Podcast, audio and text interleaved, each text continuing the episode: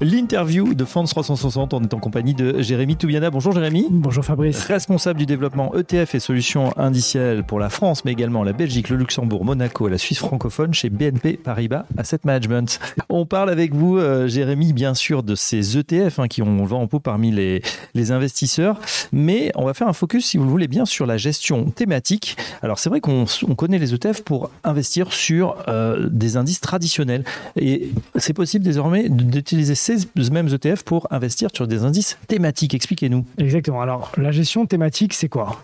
C'est investir sur des entreprises qui vont contribuer à l'évolution structurelle, conjoncturelle, technologique ou même sociétale de nos économies en cherchant vraiment à les capter des tendances long terme.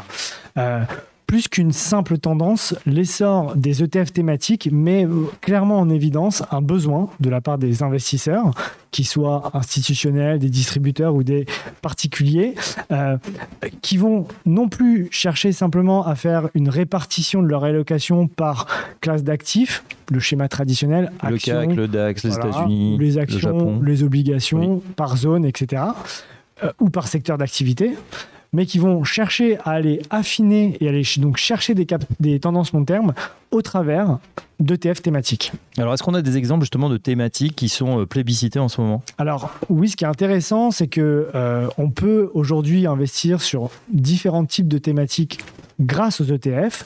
Donc aujourd'hui, on va avoir accès à des thématiques autour de la biodiversité, autour de l'économie circulaire, autour de la thématique bas carbone, autour de l'économie des océans. Donc toutes sortes de thématiques qui vont vraiment permettre à un investisseur de finalement, s'il le souhaite, construire une allocation d'ETF thématiques.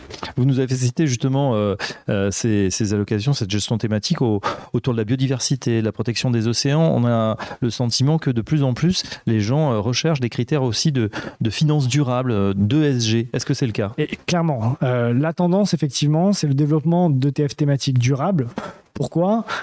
C'est ce qui permet notamment à des investisseurs particuliers de donner du concret à leur investissement, donc, ou finalement de parler autrement de la finance.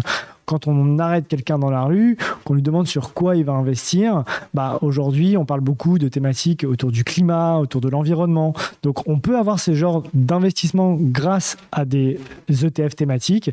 Et donc ça c'est un point euh, qui, est, qui, est, essentiel pour les investisseurs. Mais au-delà de ça, on a le sujet également des distributeurs qui, avec l'évolution de la réglementation, doivent prendre en compte euh, euh, les, les, les, requêtes de leurs clients.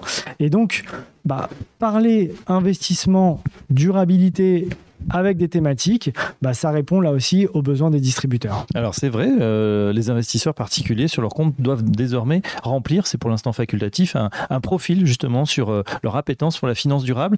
Une fois qu'on a ce profil et que la personne a dit oui, euh, ça m'intéresse, on est en capacité du coup de composer un portefeuille avec ces ETF thématiques ESG. Aujourd'hui, on a les investisseurs ont accès à un panel d'investissement thématique qui permettrait, qui devrait permettre de répondre aux besoins des clients. On soulève le capot, si vous voulez bien, pour comprendre le, produit dans sa construction. Euh, comment s'est construit euh, cet ETF thématique? Alors, comme tout ETF, on travaille avec des fournisseurs d'indices.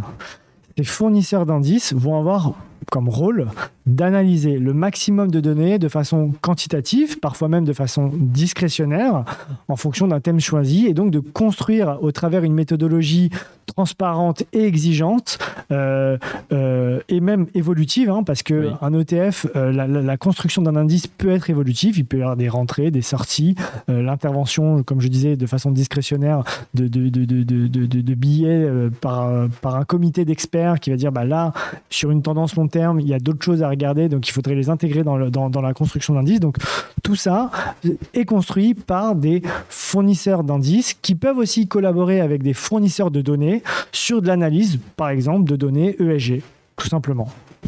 C'est très clair. Est-ce qu'on a des chiffres déjà, une tendance sur euh, euh, voilà l'engouement peut-être des investisseurs pour euh, ces ETF thématiques? Alors sur les, les, ETF thématiques, ça représente encore aujourd'hui une faible part des, des ETF actions, donc seulement 2%. Mais en fait, ce qu'on va regarder, c'est la croissance. Et c'est là que ça devient intéressant, puisque euh, on a quasiment multiplié par 5 depuis 2018 euh, la collecte en ETF euh, thématique. Et aujourd'hui, on le voit, la thématique ESG est importante dans les flux. et donc, on voit justement cet intérêt, cette appétence des investisseurs parce que dans les flux, ça se, ça se, ça se répercute.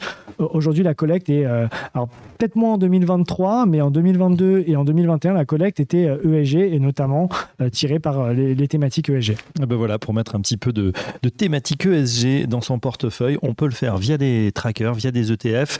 Bien sûr, l'ensemble de ces ETF est disponible sur le site Fonds 360. Merci Jérémy Toubiana. Merci Fabrice.